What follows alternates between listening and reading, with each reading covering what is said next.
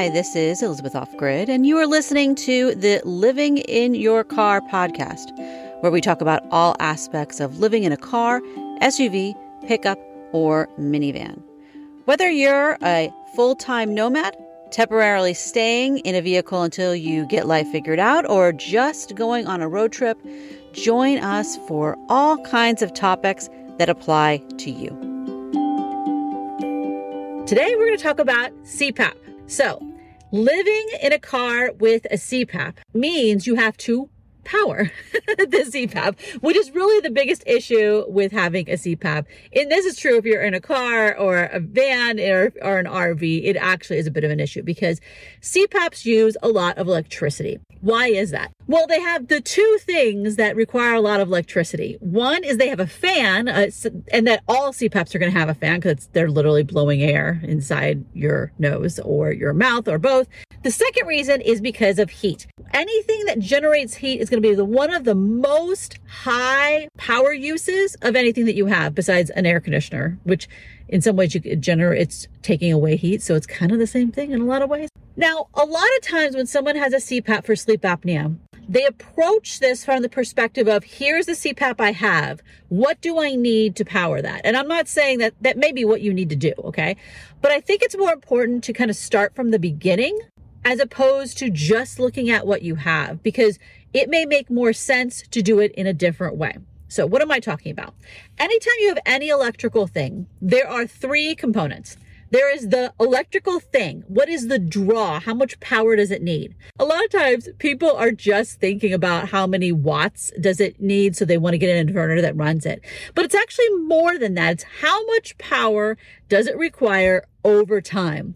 This is another reason a CPAP is a big deal because you don't use a CPAP for 30 seconds. It, this isn't a microwave. This isn't something you use for a couple minutes to blow dry your hair. This is something that you're going to have on for six, seven, eight, nine hours. That is a lot of power. Second aspect is how much storage do you need? So this is going to be the electrical system that you have, whether it is a specific power bank kind of thing, whether it is something made for a CPAP, whether it is a battery like the one I have, it is going to both be plugs for you to plug your CPAP in, and it is also also going to be storage. The third aspect is generation. How are you going to generate power? So we're talking about solar, a generator, your car, which is actually a generator if it's gas or electric. We're talking about plugging in the battery and charging it at home or charging it in a library or wherever else. The idea is you have to generate power. So you're using power, you're storing it, and you're generating. And the reason I think it's important to start with all these three things is because the more power you need, then the more expensive these other things are. And when you're thinking about whether or not you should use your current CPAP or get a new one and just buy one out of pocket, you might actually save money buying one out of pocket, even though they're super, super expensive because the battery you'd have to buy, the power generation you have to do would be so expensive, you end up saving money. And you probably are going to have much fewer difficulties. So, what did I do in my specific case? Okay, so I used to have a, a CPAP that actually my CPAP has never been covered by my insurance. Anyway, that's a whole thing. But I live in the United States where you can have a medical device that you need to breathe and it's not covered by insurance. So mine wasn't covered by insurance, but I had one that was under that big, huge, giant recall that probably most CPAP people know about. And I, it wasn't getting replaced. It took them two years eventually to replace it. And I was like, look, I am not going to just wait for them to replace it. I'm going to buy a new one. And the reason that's really important is because I actually did this a while ago. I had tried to go camping with my old CPAP. And what I found was that while I could have a battery that would keep it running all night. I couldn't do that and actually use the humidification because that's the thing with the CPAP is your CPAP has the blower and that requires a fair amount of electricity, but the humidification is heating up a little heat plate that heats up water to create the humidity. This is the thing that requires so much power. And I, the battery I had would only last like half the night if I had the humidification on.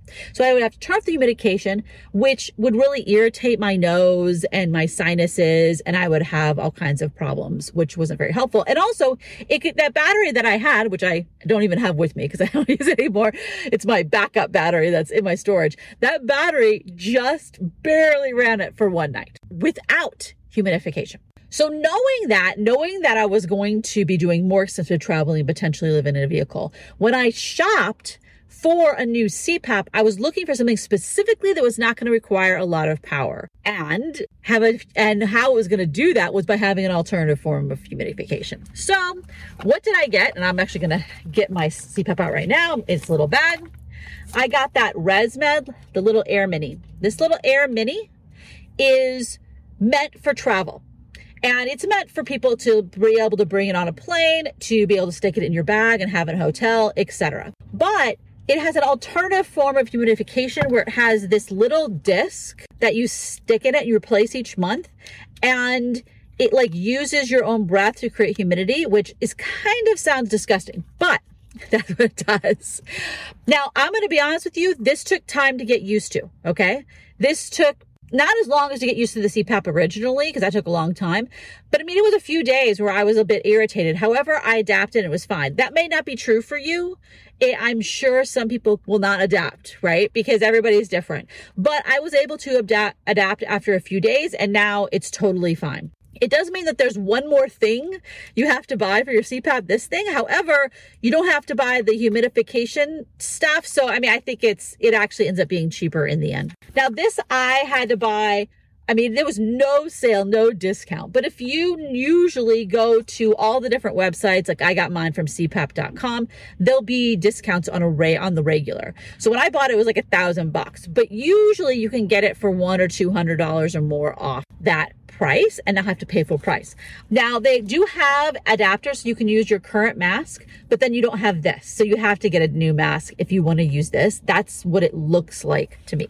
So the reason I did that was because my old CPAP was using like almost 10 amps an hour. This uses less than one, 10 times less. So obviously I can run it for a lot, lot longer with the same power.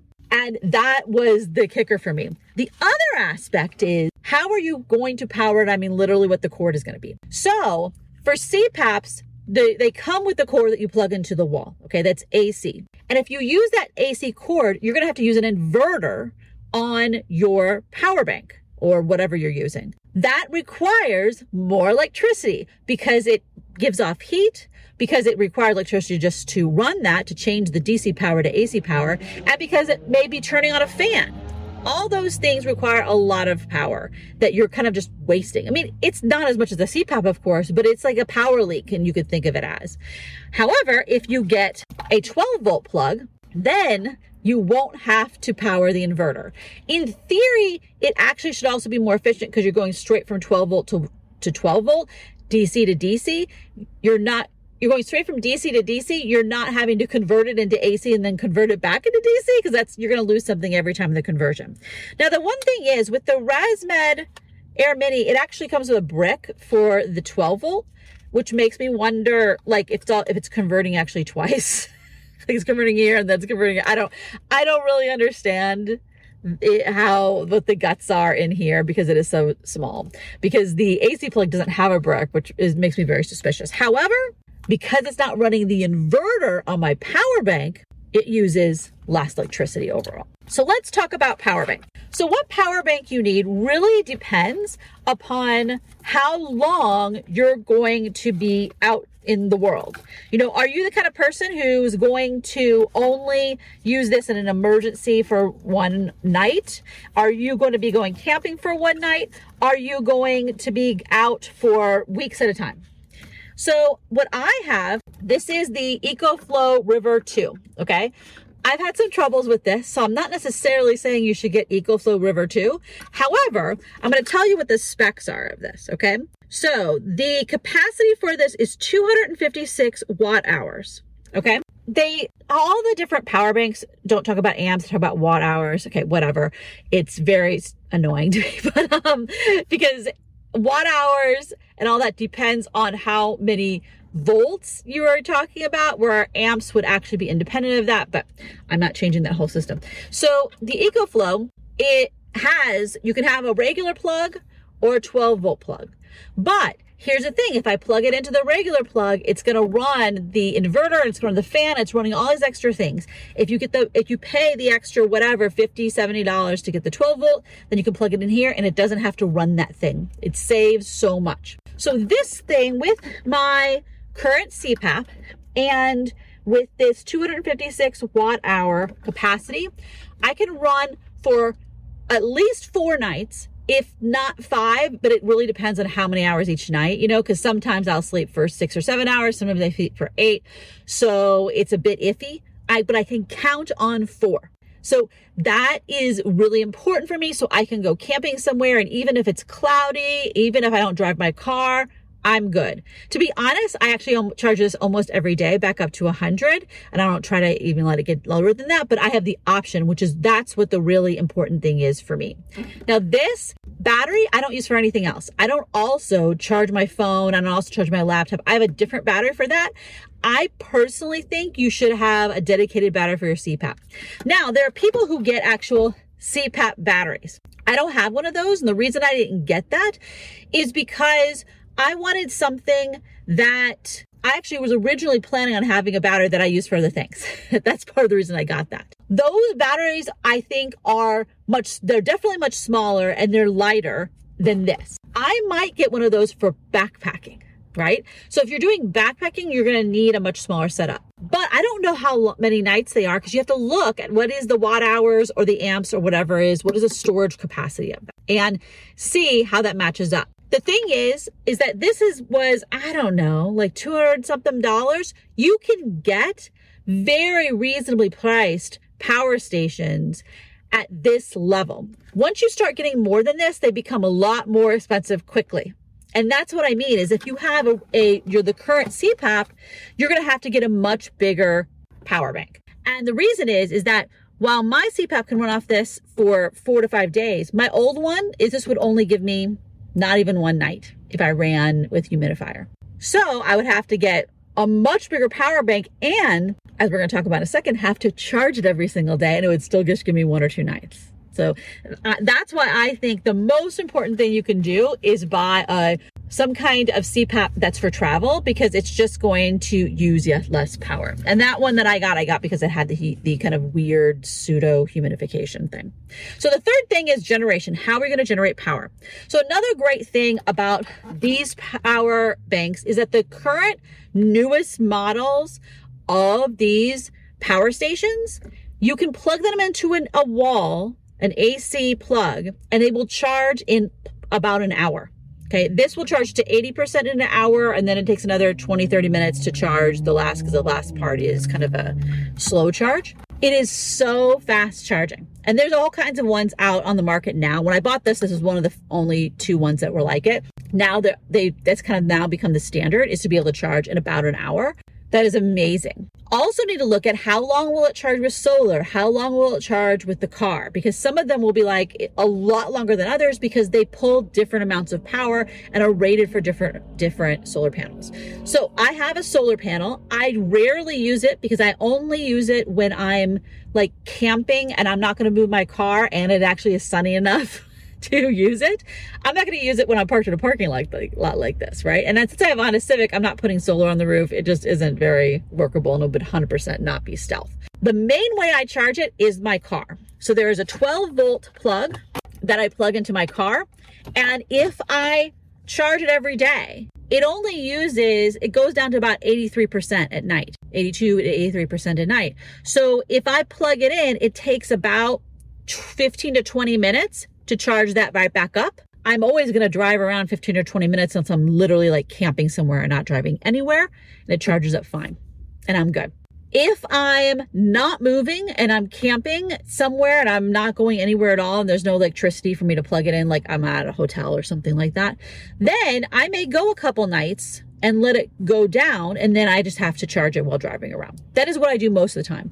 Occasionally I do take it in somewhere and plug it in. The one problem about this specific one is that it, the fan kicks on when it, you plug it in, it does the super fast charging and the fan is loud. That is not true about all batteries, okay?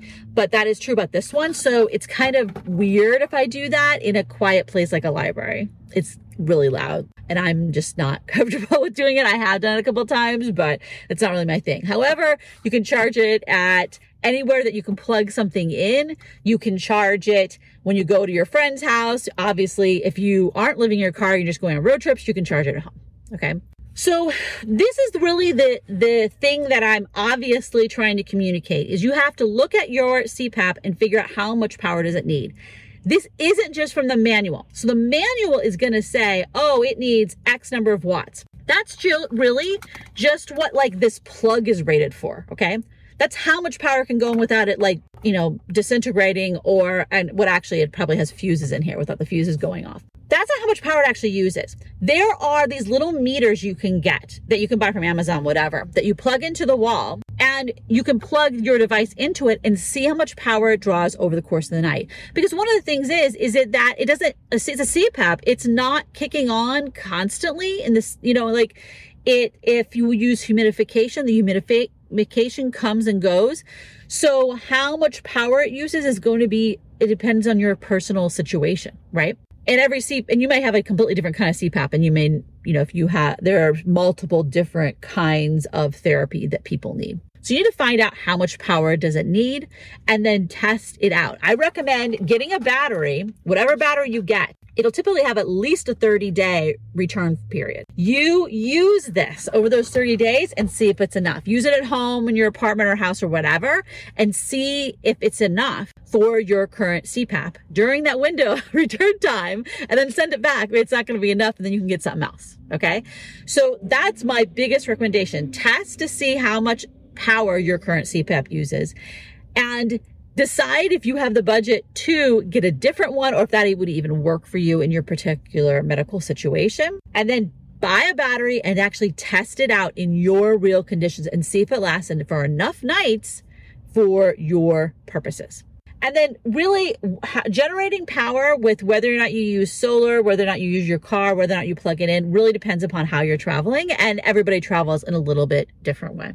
Again, this is Elizabeth Off Grid, and thank you so much for watching or listening, depending upon where you are watching or listening this podcast. Please subscribe if you have not already, either to the YouTube channel or to the podcast. And the podcast will be on all the places podcasts are located. I'll talk to you next time. Bye bye.